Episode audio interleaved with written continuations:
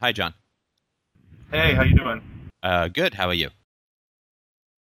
Well, I got a little uh, thrown off there by your uh, uh, in- intuition, I guess you could call it. But uh, I think this was long overdue, ultimately, anyway, if I want to really participate, you know? Well, I assumed unconsciously that's why you were talking about what you were talking about. So, just for those who, who don't know, this is uh, just a listener call. So, if you're not John, if you could mute, that'd be great. But um, uh, just just for those who weren't in the chat room, John, and correct me if I'm wrong, but you were talking about a book, and I don't even want to repeat the name of the book because it just sounds too vile for words. Yeah. And it was a book that held a kind of twisted fascination for you, uh, insofar as you f- you said it was very short. You felt compelled to read it. Uh, I, I mean, obviously, it troubled you emotionally to a great degree because you found yourself compelled to laugh at how uh, ugly and gross and terrible and, and hideous it was. Uh, and, and so you had a defensive reaction of humor. But what happened was you, you had a series of, of I, I assume, pretty vivid nightmares, since you remember them now, about the book, right? Um, yes. And then, the, is- in, sorry to interrupt, but then in the chat window, you came and you talked about this book for 10 or 15 minutes, if, the, if I remember. I don't know the exact time, but it was something like that. Yeah. And so I was pointing out that, of course, if the book is this hideous, then you know the, the, a number of questions would arise, right? Which is, you know, why would you read it? Why would you continue to read it? Uh, why would you laugh at it? Why would you have nightmares about it? And why would you talk about it with other people for a long period of time? If that makes sense. Uh, it's sort of like you know, you know what's really gross is dead raccoons with with uh, with uh, with uh, you know, maggots in them. So what I'm going to do is push my hand into them and feel around. You know, it's like, well, if they're that gross, then why would you seek them out and do that, right? Well, it was almost like uh, self abuse, and then oh, maybe even a desire to um, extend that outward. Well, I don't think. Yeah, I, I- don't. I mean, I think that you're a and friendly person. I don't think there was anything cruel in what you were doing. But what I got uh, an intuition about was that you have trouble processing horror. All right, and and I would imagine, and this is just based on my own Simon the Boxer theory. I don't know if you've read Real Time Relationships. Uh, Sorry, is that a yes or no? Yes, yes. Okay, so you know that that uh, so I, I got the sense that you were drawn to managing horror, uh, but but you weren't conscious of that. So you were drawn to this book, and you said that you actually wanted to create a play, uh, a radio drama about this book. Yeah, I wanted. Uh, what's the best? I, I'm trying to be as.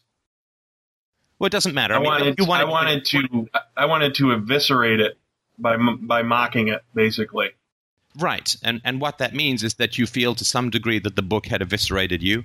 And I think based on the nightmares that you had experienced, that would seem to be somewhat the case, right? Yes. And so, because you had trouble processing this horror, uh, you were drawn to it. You it kind of infected you. You had trouble processing it. You were telling other. You felt driven to tell other people about it. If that makes sense. Yes. Yeah. Well, that, that, that's a less. Um, yeah. So my first reaction is to want to condemn myself. So, Oh yeah, no. but that's a, that's a much wrong. more. That's a that's a much more um, um, caring way of putting it than I would. But yes.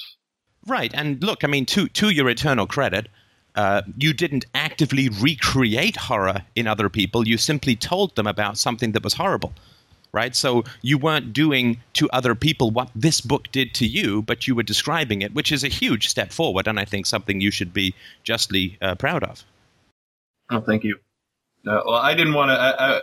The point wasn't to actually gross people out with the details of what was going on. So I, you know, No, I don't. I don't think it was the case. And and uh, you know, to put on my psychology hat, uh, I think it would be the case that you were saying, I, I I'm fucked up about this book, right? I mean, which which Yeah. doesn't mean anything other than um, I have a problem, a historical problem with horror. Right, and that's why I asked you. You know, have you experienced? Uh, what is your relationship with horror and craziness? Because the two things that I got out of the conversation on the board, where you were talking about the book, um, was uh, that um, uh, that that you you felt uh, very much overwhelmed by a kind of crazy, insistent horror, and that uh, can't have come from the book. Uh, but the mm-hmm. book must be a symptom of that, and that's why I asked you about your historical relationship with both madness and, and horror. Yes. So perhaps you'd like to talk a little bit more about that? Um, sure. Um, well, uh, uh, it's not a unique story, but you know, my my family was uh, um, there was madness and horror, for lack of a you know a variation on the theme. Uh, it it was uh, there was a lot of that sort of thing, and um, I, I, guess in recent months it's come up again um, through my process of separating myself from my family, um, doing you know doing the things that are going to be healthiest for for me. Um, and uh, yeah, it came up again when I went through my my DFOO process, and so it's been on my mind um, in other ways, not related to this specific thing, but it seemed like um, this triggered that kind of a repeat of all that cycle um, in the last few days as well. Not Sorry, just, you, you mean this book? Yes. Yeah. Well, it started it. I kind of had an, uh, a bad dream the first night after I read it, and uh, then after that, I, I, I wasn't thinking so much about the book, but then suddenly it was all my feelings about my family started coming up. Last night, I, you know, started ruminating about it and going over it in my head again, and right. Now, I would and like to compliment you. Sorry to interrupt you, but I, I certainly would like to compliment you on your dogfighting abilities, your aerial flying abilities, because this is the third time that I've asked you about your childhood. And uh, okay. you know, when it comes to evasion, I think you get the Red Baron Award for twisting and turning because you talk about things rather than your childhood itself. If that makes sense, it's not a criticism. I'm just sort of pointing it no, out. No, no, I um, I'm aware that I was doing that. Um, okay, good. And and but I'm, I'm I, I'll stop now no, look, you, you don't have to talk about your childhood, but, but it, if you don't it, want to, then you can just tell me I don't want to talk about my childhood. But I, I, just want to point out that I noticed that you're not answering the question, and that doesn't mean you have to, but it would be helpful, I think, if you if you did.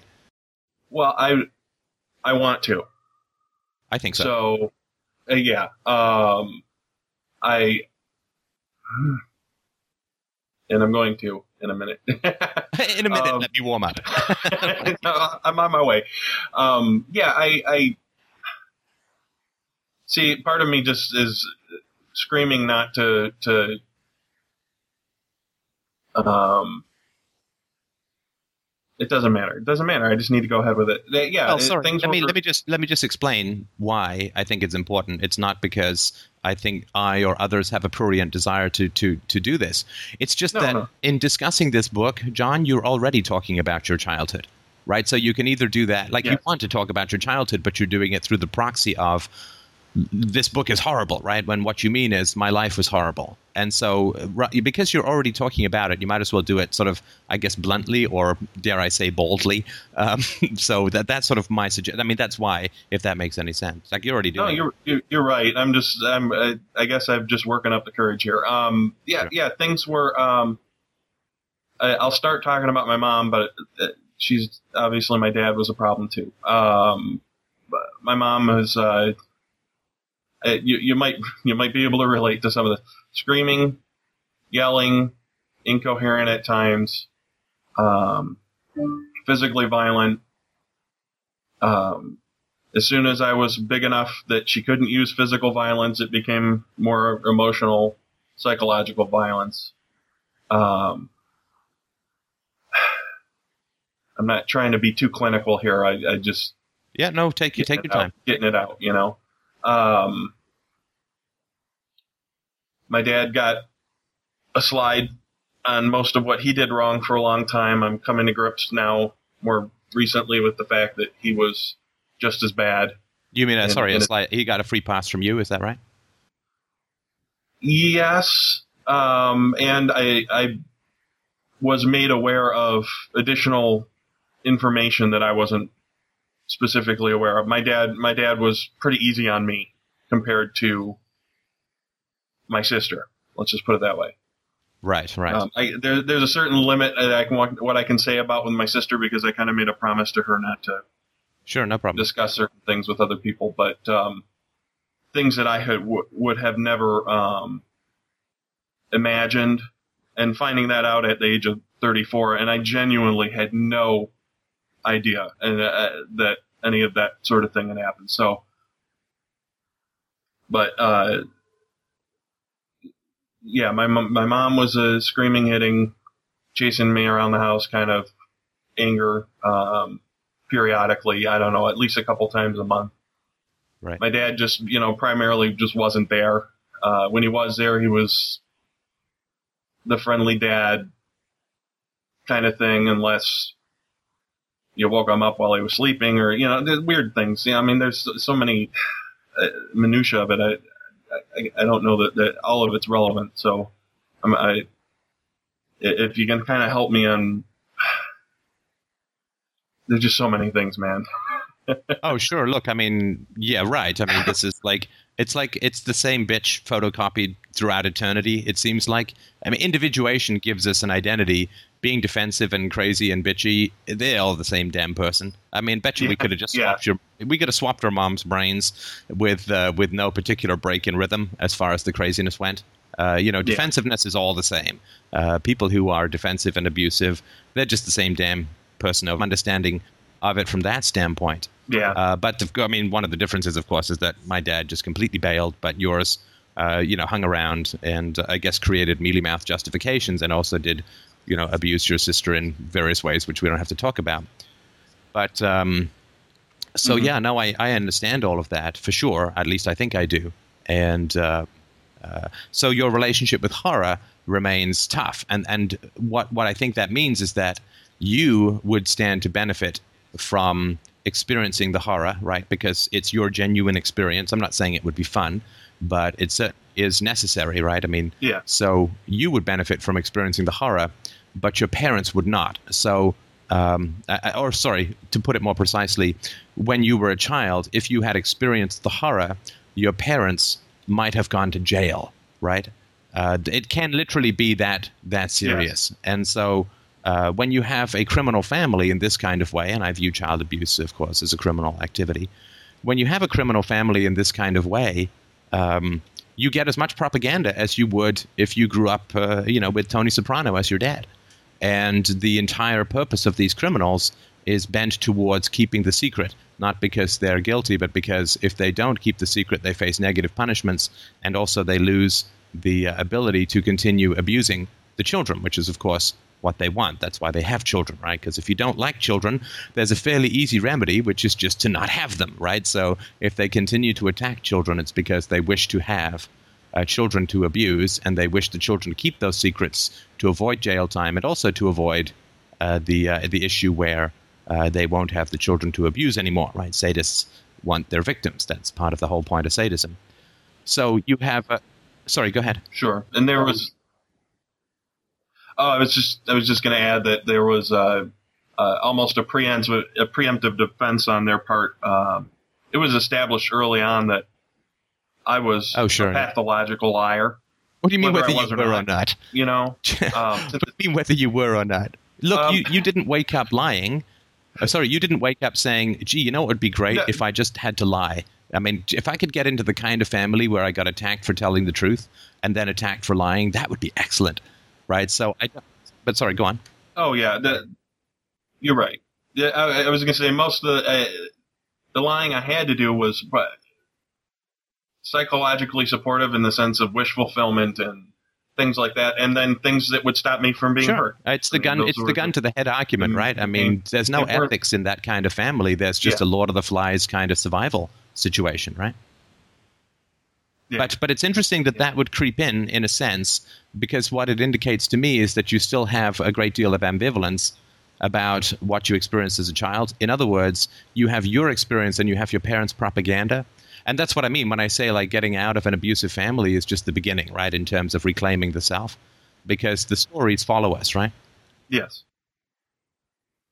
Yeah. Yeah. Yeah. I'm. I'm. well, it explains uh, patterns of behavior that I've had going all the way back. The fact that because uh, in in some way, uh, rather than letting those stories hang on to me, it would be whenever they built up enough that I would just ditch the group of people that I was associating with, so that I that you know I would um, start over again. Essentially, whenever whenever too much of uh, my experiences and myself kind of came into my social group. you mean when like they would start they to learn about your history? So, uh, yes, and whatever stories I had to tell to, yeah, sustain the history that may not have been 100% accurate. The the story that I tell used to tell um, to support, uh, I guess, a, a healthier. Oh, so you would talk about uh, as if you had come from a more functional family. Is that right? Right. Yeah, absolutely. That's what and, I'm trying to say. And of course, that is something that's hard for yeah. you to say because it sounds like you would still take some ownership for that. And uh, yeah. of course, if we play Follow the Benefit, it's fairly clear to see who uh, who that story was required for. Yeah, it wasn't helping me at all. I well, mean, it, sorry, it was I'm, helping you so far. It was helping you because if it wasn't helping you at all, then it would be irrational for you to say it, right? So it was helping you, but what it was helping you do was it was helping yeah. you avoid punishment, right? Because if you uh, if you told yes. the truth about what was happening in your family, then you would have faced a great degree of punishment, right? Right. Yes. So I, I just think that aspect yes. is important. Now, if you were, if you had been, say, kidnapped, right? Let's let's say you were on a business trip in South America, to take a cliched example, and you had been kidnapped and you had been, you know, beaten up and stuff like that um, if you were telling that story to people, I mean, you wouldn't necessarily walk up to someone and say, "Hi, you know, I was kidnapped and beaten up or whatever." But if you had been yeah. kidnapped while you were on a business trip and you were taking every sensible precaution and so on, but you know, it, it just happened or whatever, then you wouldn't necessarily feel guilty about that, right? Right. No, and not at all. Of course, there's even less culpability in being born into an abusive family than there is from being kidnapped, right? So, what yeah. it means is that you have internalized your personal causality in relation to the abuse, right? So, you feel guilty because you were abused, right? Or you feel maybe sorry, guilty may be the wrong word, and you let me know, but but you feel somehow that it, it is a stain upon your honor Uh, yes, and that um, the reactions that I have had as a result of my past, um, because they were less than noble. Sorry, the reactions were less than noble. Um, yeah, well, my my uh, the results of some of my actions, yeah, but telling lies and things like that that that were outside of real defense. The things that I did after I was away from my parents and things like that. right. The acting out. Of, the, sorry, the acting out of the survival habits that that occurred for you afterwards, right? Mm-hmm.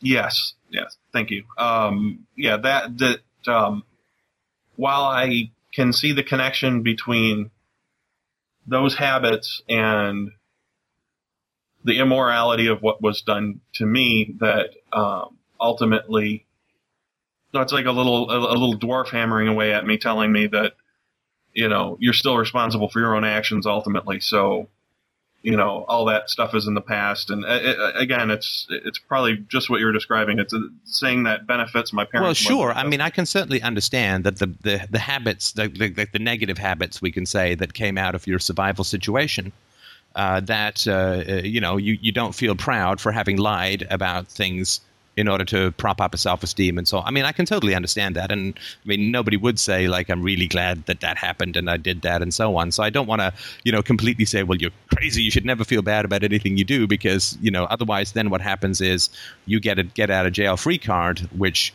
we suggest that should not be given to your parents, right? But of course, they had their bad childhoods and so on, right? So I think that it's complex, right? And I think that you're right to feel uh, ambivalent about the things that you've done that are not uh, noble, but also have some understanding about the causation of that, right? Uh, and and I, I, think maintaining that uh, connection between the two, that building building some kind of uh, structure where I maintain that connection, where I'm trying to keep myself aware of the fact because if I'm going by default, I forget that connection and I just get right, right. So you just get down on right. It begins right. and ends right there. Now, I would certainly say though that and and it takes a it takes some degree of psychological sophistication. And I don't know your circle, and it doesn't really matter. But uh, it certainly was fairly obvious to me when you were talking about well, blindingly obvious to me when you were talking about this book that it was sort of a uh, a cry for help, if that makes. And I don't mean this. I mean that always sounds, you know, like uh, you're a Girl Scout trapped in a I don't know bear trap or something. But but it seemed to me that yeah, you were trying to say I have trouble processing horror and it's unconscious for me. And although you may have uh, been manipulative and false to people around you, uh, of course, if they claim to care about you, there's nothing in particular that stops you from call stops them from calling you on that, right? So um, if if they avoided that, I mean, yeah, ideally it would be better to not do that. And I think that you know your work uh, uh, in this conversation is great, and will certainly help you with that. But uh, again, you don't want to take full responsibility because if something's unconscious for you, then it's unconscious. And if you, when you run across greater knowledge or better knowledge or have the capacity for that, if you avoid it, which you haven't done, then you're culpable for your unconsciousness, but you're not culpable while you're directly unconscious. Um, I mean, your parents are culpable because they hid it, right? Because you can't get away with that kind of stuff if you don't hide it. But uh, uh, I would say that uh, sure. it, this question of responsibility is highly complex, and we don't sort of have to get into it too much. But what I would say is that it's fairly clear to me that you had a problem processing horror, and you had a very uneasy relationship with horror, that you were drawn to it, and you wanted to mock it because you felt helpless and angry in the face of horror because of your history. But at the same time, uh, horror had this uh, uh, strong effect on your unconscious in terms of nightmares and so on. And you were drawn to to forever go back to try and master that horror, but um, in a never-ending cycle where you you kind of kind of couldn't, right? Because the pattern in the past, as is true for all of us who were raised like this, was that you could not manage the horror. It's impossible to manage our parents. We really can only surrender and cross our fingers. So yeah, and I wanted to go to war. That's how I felt, really. I wanted to just smash. Yeah. Sorry, uh, smash. There was some rage. Uh, well, in the in the particular context of what we're talking about, the book, I just wanted to destroy it. I wanted to. Right. Right, which of course gives exist. the book an enormous amount of power over you, right? Like your life then becomes run by crazy yes. people again because you have to bring them down, right? Yeah, I was going to sit there and make a radio production out of that a gave you page book, right? And and what that, Good God. what that would do, of course, it would bring other people to be curious about the book, right? Yeah, it has the opposite effect of what I and, and you know now in retrospect, obviously. Well, sure, but, but I mean, and, and, we can see even in this chat a, where people have said in the in the chat room, "What's this book he's talking about?" Right? So you're yeah. like, this thing is so horrible yeah. that I'm going to advertise it right? I mean, that's the kind of paradox that we get into in the realm of the unconscious, though, right? Yeah. Right, and yeah, look to your credit, and again, this is to I mean, you you may not be aware, or maybe you are, you may not be aware just how rare and fantastic this is. But to your eternal credit, you know, when I pointed this out, you were frank and open and honest about it, right? Well, uh, yeah, yeah, that's that's. Uh, it's becoming kind of an attitude that I, I don't think that I, well, I'm almost enslaved to it. I can't not be honest about things. I mean, uh, dishonesty hasn't worked. the, uh, uh, not to make light well, of it, works really. Again. Sorry, it, just just to give you, you the know, ambivalence uh, thing again. It absolutely worked when you were a kid, right? Yes, it it doesn't work as a, a, functioning tool as an adult when I'm no longer. Yeah, I mean, if you if you um, grow up in war, you duck and roll, but you don't duck and roll at the mall, right? So, Yes, um, yeah. so yeah, so so that all. I mean, I think that all makes sense. And you know, to your credit, you have uh, you know taken this this on, and you came back with something that was very honest and very very direct, right? And I think that's that's great. And you, you said, okay, well, shit, I'll put my balls in the cup and have a call with Steph and uh, talk about it more directly and so on. So, I mean, that stuff is all great because, of course, the challenge is, and, and one of the horrible paradoxes for children who've gone through this kind of horror, John, as you well know, right, is is this, which is we don't want to lie about our past. We don't want to pretend something didn't happen when it did or did happen when it didn't. But at the same time, when we are frank and upfront about our histories, uh, people get freaked out. Yes, yeah. I mean, uh, uh, in some ways, I'm managing other people. Well, it's tough. We want to be honest because honesty was not allowed when we were children, right? Mhm. But when we are honest, Yeah. we freak people out. So we're we're, ca- we're caught in this trap, right? And Yes. uh, I can totally understand that. Uh, so then we say, okay, well, I don't want to be false. So it's like it's the old question. Somebody asks me about my childhood. What? what do I say? What do I do? If I tell the truth, then people will Yeah. freak out. And uh, if uh, I don't tell the truth, then um, uh, I, I feel false and that the past has sort of taken me over. And, and now what I have to do, as you say, uh, I have to maintain this fiction, right, in the future.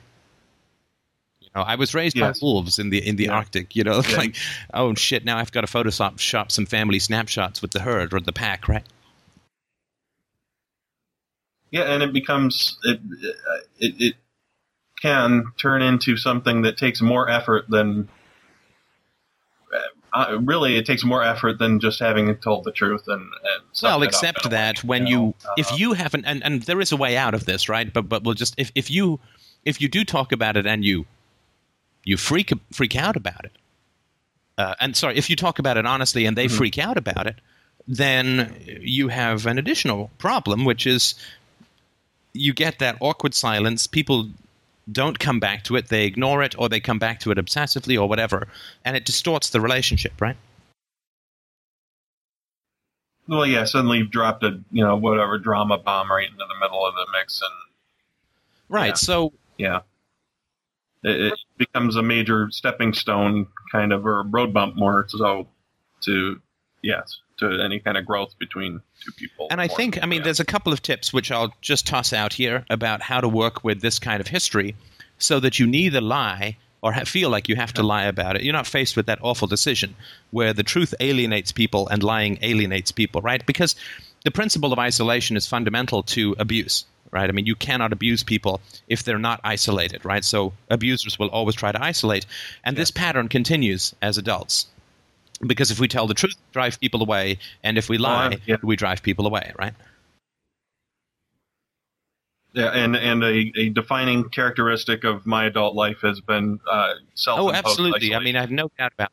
So I mean, Yeah. nail nail right on I have no doubt I about mean, that. absolutely. Again, th- these patterns are all the same for everyone. Of course, when, when we're isolated and abused, we feel that it's just us, right? But then when we stick our head up like gophers out of our holes, we realize that everybody else was thrown into exactly the same cell, that the world is just an endless row of Guantanamo Bay cubicles with children in it.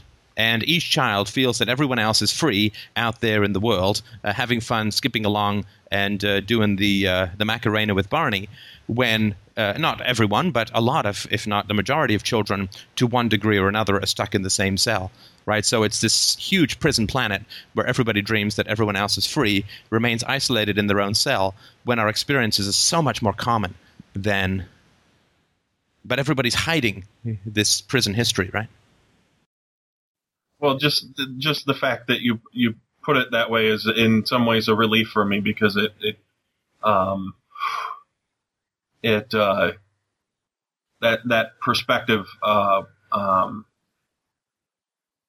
it makes it it, it, it, sounds a little you know uh distorted in a way the way I'm describing it. I don't take pleasure from it but it makes me feel less alone and more hopeful knowing that um, not that I'm not alone in, in in that I was abused, but in the sense that um, I I'm not really. I don't have to be cloistered away like that. I don't have to to be locked away. Well, you can be, but all that you are doing is replicating everybody else's experience who is also locked away.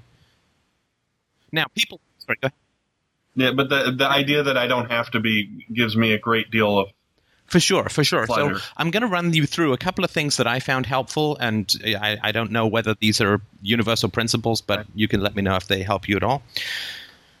The first thing I would suggest our- uh, our tendency when we're abused is to look at it as personal. Yeah. I was abused. But of course, the fundamental thing about abuse is that it is anti empathetic, right? I mean, you cannot abuse somebody that you're empathizing with. So the depersonalization of the victim, particularly the child, is fundamental to family abuse. In other words, abuse is never, ever personal. well, if you look at somebody and see a human being, it's hard to inflict. Actually, it's on them in the impossible same to. Way that, It's, it's not hard, it's impossible I'll buy to. that. Okay. So it's it's never ever ever ever personal. It has nothing to do with us as individuals. It's about as personal as an atom bomb. I mean, the guys in the Enola Gay flying over Hiroshima, they weren't sitting down there going like, "Man, I hate that Fukuyama bastard down there." Yeah. Yeah. Yeah, uh, you're just caught in the detonation of somebody else's. Yeah, and they damage, it's not even like really. they, they they don't see you, they can't see you. Uh, you are uh, nothing to them. No, uh, yeah, So- makes perfect sense. if you're caught in the bomb blast at Hiroshima, when you didn't declare war, you didn't vote for your leaders, you don't hate Americans, right? You're just strolling along in Hiroshima and a bomb goes off, right? You wouldn't feel Mhm. guilt about that, would you? No, You'd be like, no, I wouldn't. man, I got I got hit by this bomb blast. It was terrible. Yeah, like yeah, that sucks. bad, bad yeah. fucking luck, right? Yeah, absolutely. So Absolutely. once we detach, sorry, I'm go, go ahead. And oh no, I lost. Well, it. Don't once even we worry about it. Go detach the personal from it, there's a certain amount of relief because what we're describing is an unhappy accident. Yeah, it isn't. It, yes, I have no. Well, and it absolves me of some responsibility that I have carried. Um. It, uh, yeah, it's, a hugely heavy heavy load. load, right? Because we feel It- like it kind of we, we feel like um, uh, we feel like our parents focused in on us, and they either hated us as individuals, that it was personal, that they knew us, they understood us, and they hated us, or that we were weak in some way, and that's why they picked on us rather than the other kids, or rather than someone else. So we're either hateful, Yes. or we're weak, or we're both, or but it, it's it's what children cling to. It is, it, it's got to be personal, because if it's not personal, then we're completely invisible, and I don't think children can psychologically survive that. You've got to think at least at at least if your Yeah, parents look, hate you, yeah. there's a bond of some kind, right? They need you for something, right? Mhm. Yes. So it seems that's a pretty universal survival tactic on the part of children to take it personally. It's the only way to create a bond when you're being punched in the face, right? yeah, how could how could you get up every morning and Well, if, if you if you Yeah. realize that your parents just didn't and- care, and- that you were just like a, a punching bag, inanimate, like a dead ghost, uh, if you were nothing to your parents, yeah, I mean, how could you you couldn't get there? It would be too long a prison sentence, right? I mean, it would be like Yeah. uh, you know, it's that old question: if you're floating above life before you are born, in some sort of Rawlsian or Platonic sense, right? You're a soul floating above your own life, John's life, and you said uh, someone said to you, and they said, okay, here's what happens between zero and fifteen, and you're only going to get to live to fifteen, and then you're going to die. Do you want to be born or not? Oh, there would right, have be no like, thanks. I'm going to Yeah. take the amniotic abstract fluid that I'm floating in with all these perfect chairs and tables, uh, but I don't want to be born, right? Because I, I mean, so there's a fundamental nihilism and, and desire for death when we think of our first 15 or 18 or whatever, however many years it is that we're under uh, control. No, Right. 15 was dead Yeah, I mean, it's, again, Yeah, it's a it was 15 for me too. It's the same kind of pattern because 15 is when you can plausibly survive on your own, and that's that's what we do, right? So, so uh, for a child who is not, I mean, obviously we're not given that choice before we are born, and so the the the, the death worship, right? What uh, Freud called the thanatos, right? The death worship, the desire for death, is is a chasm, is a bottomless chasm that children who are being abused are constantly hanging over with the rope constantly fraying, right?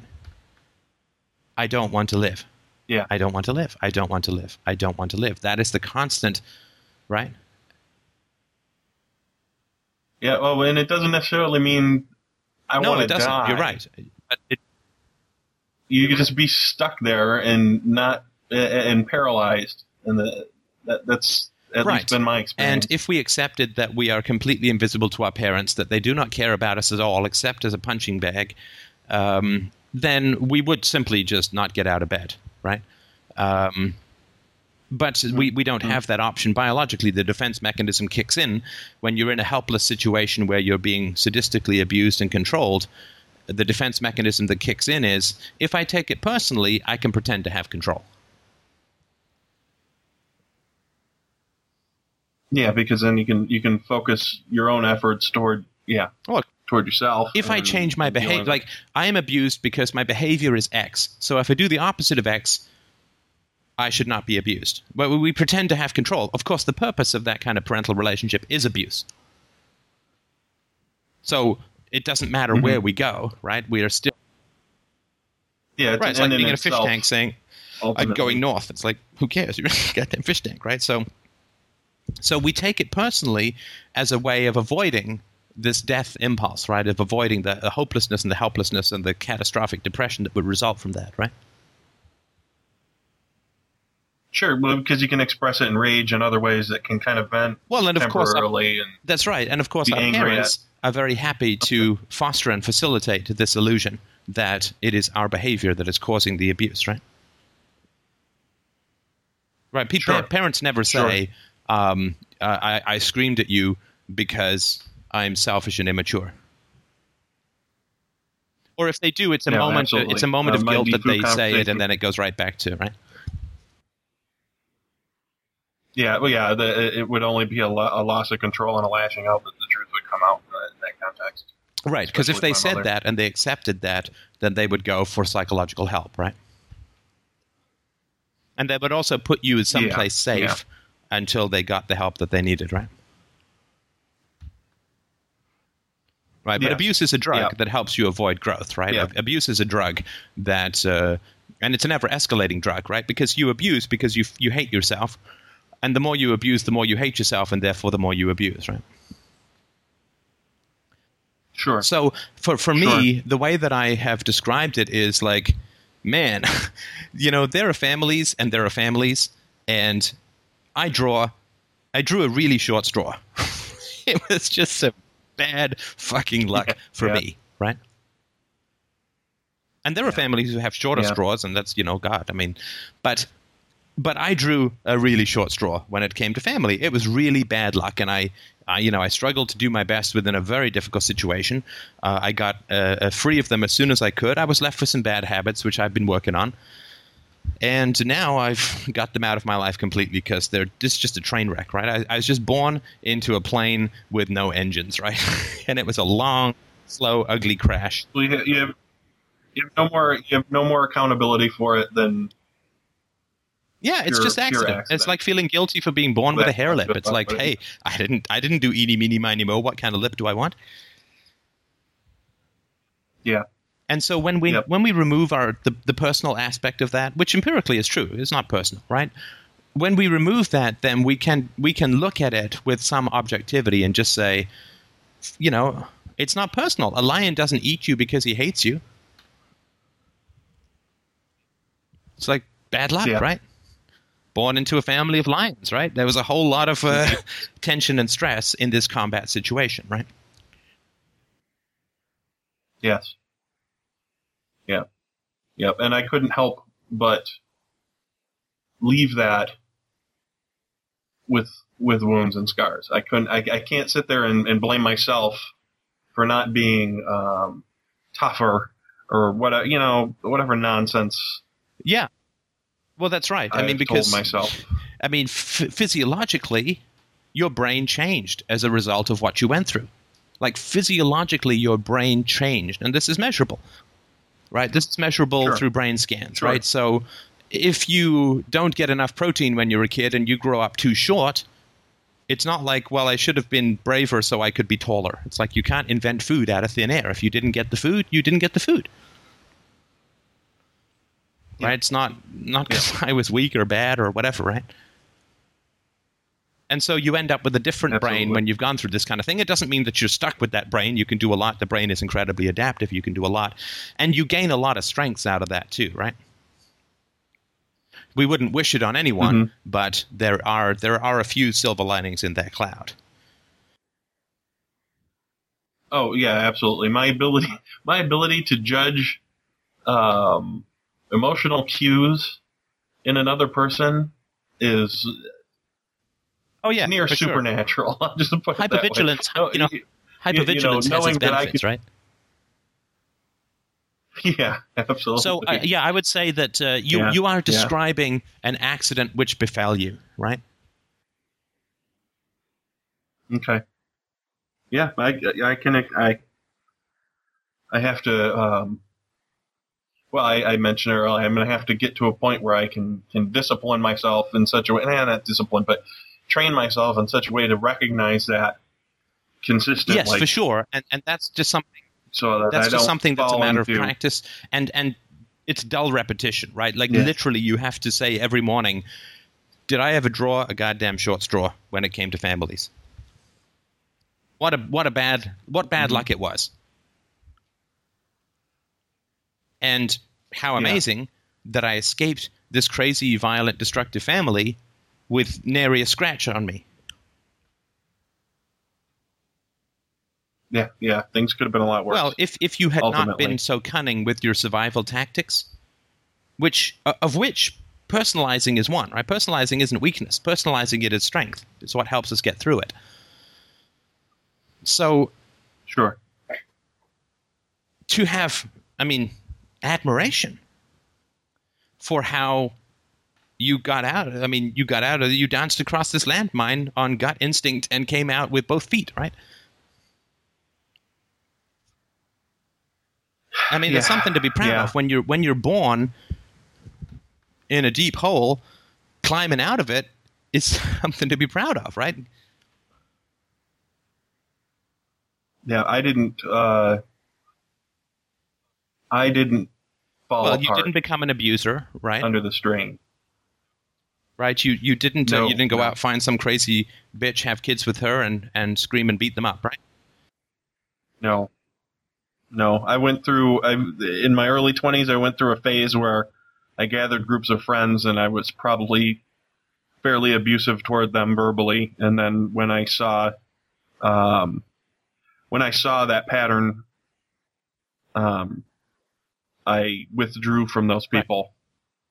Um, I don't know that I actually dealt with all the things that you know were building uh, that that kind of personality in myself. But I, when I saw that I was being um, unnecessarily, well, uh, uh, when I saw that I was being cruel or, or nasty or something like that, I would just withdraw and remove myself from Right, right, those right. people. And so, I mean, this kind of PTSD, which which uh, happens to to victims of child abuse, as I mentioned on yesterday's show, to an even greater degree than happens to soldiers in combat, uh, and which of course makes perfect sense, right? Soldiers in combat have a lot more control Sure. than um, than children do, right? So Yeah, and usually they only have to deal yes, with four and, years and of it it. is trauma that is inflicted on an already adult personality, and therefore it doesn't reshape the brain in Yeah. the same way Yeah. as when it is it is uh, imprinted upon a, a still um, uh, somewhat blank and uh, uh, it's still forming personality, right? In the same Sure, way, not sure. getting enough calcium as an adult Absolutely. doesn't mean quite as much damage as not getting enough calcium when you're a toddler, right? Yeah, well, it's not a developmental thing. So Yeah. I think that if, if you can just say, you know, I just, you know, I I was thrown out of the uh, the birth helicopter. I was thrown out of the birth helicopter. I parachuted uh, at night, blindfolded, and I landed in this family, and I couldn't get out. Right. But th- th- th- Yeah. no responsibility in that, right? I mean, there are occasional Buddhist assholes who will tell you that you chose your parents for a reason, and uh, those people, I can only hope that there is reincarnation and they get born in some future life as a child of my mother, and then they can understand what an offensive statement that is to make. But um, uh, but but it's not true, of course. I mean, empirically and just scientifically, psychologically, it's not true. So it's just this, you know, this this shitty accident happened to me, right? It was really tough. It was horribly traumatic. I've had to deal with a lot of fallout from it, and um, I'm still working through some of the challenges. It's given me some strength. It's given me some weaknesses. But uh, yeah, it was. Uh, I definitely had a a bad start of it for sure. Um, you know, accidentally. Yeah, but uh, uh, uh, and the start doesn't define the finish or the work in progress, and that that's something that I'm going to have to. I don't have to define what I am now by solely no, by that. no, not at all. And, not at uh, all. Well, it's a, it's a trap that I've gotten into. So, uh, uh, and that's something that I'm to. Well, it's tough, right? Because right. if you grow up in a situation of abuse and mental mental illness, then it, it does stick to you. It, it, the temptation is to be special because of that, right? Like I was, I was Yeah. separated. I was set apart by it- how bad my childhood was, and so on. Health can feel weird, right? It can feel wobbly and unstable. Yeah, and and uh, and the fact that these things keep coming up is irrelevant. At I'm sorry. Say that again. This is just something. I'm sorry. This is. I'm. I'm telling myself that the fact that um, new nightmares, new horrors, new things about my family keep coming up to this day is is really irrelevant at this point. Well, I'm glad you Uh, said that again. That it's that not irrelevant at all. on this thing. It's not irrelevant. This is your, your unconscious isn't just punishing you with nightmares. Your unconscious is trying to digest the history, right? So Okay. And but I, I mean in in the in this in the sight of new history that is coming out. Well, sure. No, I, I, guess. understand that. I'm not. I'm not saying go back there or anything like that. But if you like, you're unconscious when it gives you Yeah. these nightmares. Because with regards to this book, there was a lot of useful information about that, as we've been talking about just now. With regards to this book, you were drawn to it. You tried to keep a humorous and ironic distance from it, and you had nightmares, right? So your unconscious is actually Yeah. trying to help you because you had this conscious attitude of ironic distance, which was a defense mechanism, right? And yet you were drawn to the book and you want to do a radio play of the book and so on, right? Whereas your unconscious is saying, no, this shit is pure horror. Like, don't fool yourself. Like you're you're you were drawn to Yeah, it consciously. yeah, your unconscious is giving you the nightmares to say, stay the fuck away from this shit because it's poison. Sure. Sure. Why why why go in and battle it with yeah, yeah. Why why go and have a war because it's a, the, the only person involved is me, you know, ultimately when it comes to that. from- and yeah, you, you can't win with crazy people. You can't win with corrupt people. You you just don't engage, right? You can't win. You can't beat them. Yeah, that that that other person isn't really even there. They're, They're, not, going to listen yeah. to you. That I mean, Yeah. if they've done what they've done, they're beyond reason, right? Yeah. Yeah. Yeah, you can't you can't uh, uh, yeah, mocking a madman. Well, it's it's crazy yourself, right? So that's how the infection spreads. Crazy people will try to Yeah, goad it- you into attacking them. Yeah. They will poke and provoke and poke and provoke and, and be snarky and be mean and be vicious and be catty and be bastards and right. They'll try and get you because that's how they're trying to spread the craziness, right? So that they feel less crazy. Because if they can make the world as hostile and freaky and creepy and angry as they are, then they feel less creepy, freaky, and angry, right? Sure, they're making It's like that yeah, one that one that one the old, incredibly uh, self-conscious monk with the bald spot at the beginning of it all who said, "Right, that's it. Everybody has to shave that part of their head, right?" it's like, "What? So you feel less bald? Give me a break, right?" Sure, sure. If if you're a rat, it pays to make the world into a trash heap. Right. Yeah. I mean, either they change to conform to the world, or they change the world to conform to them. So getting into fights with crazy people, Yeah. uh, it, it just it's it's crazy yourself, right? And that's how this uh, history replicates itself. Yep, and it- and it was an overwhelming compulsion. Sure. Until, uh, no, and yeah. I, I, I mean, I faced that same compulsion, and uh, I have to remind myself that uh, there's no point going back into a cell if I actually have the key now. Yeah, yeah, yeah. Just make that make that one connection and and say, okay, I can just turn around or walk away from this. That's man. The the the, the engaging when I don't have to engage is. Uh, Yeah. well, this is going to make things. it's easier. crack, but you know we, we have to put it down because it's uh, it just doesn't move us forward in a way that's going to make us happy. Yeah. Now, I would suggest, and Absolutely. obviously just my suggestion, but I would strongly suggest that um, I mean the degree of trauma that you experienced, and you know, with all due respect to what you're doing right now, the level of unconsciousness that you're still experiencing with regards to this, I would absolutely, completely, and totally invest in some therapy. Not because you're broken, not not because you're sick, not because you're weird, not because there's anything wrong with you, but it's just that once you start to try and get full mobility back into this damaged limb, you're just going to need some physiotherapy to help you with that. Yeah. Yeah. I And has this been uh, helpful for you? I will. I, I Has this been uh, useful or, or helpful for you? Excellent. yes, sir. Okay, well, I will send you a copy of this, and you can let me know what you think. I certainly think that there's enough useful stuff here that it would be uh, fantastic for other people to hear it. But you can let me know what you think. Oh, that, that, Thanks, right Mailman. ahead. I'll talk to you Don't worry about it. Bye. Thank you very much.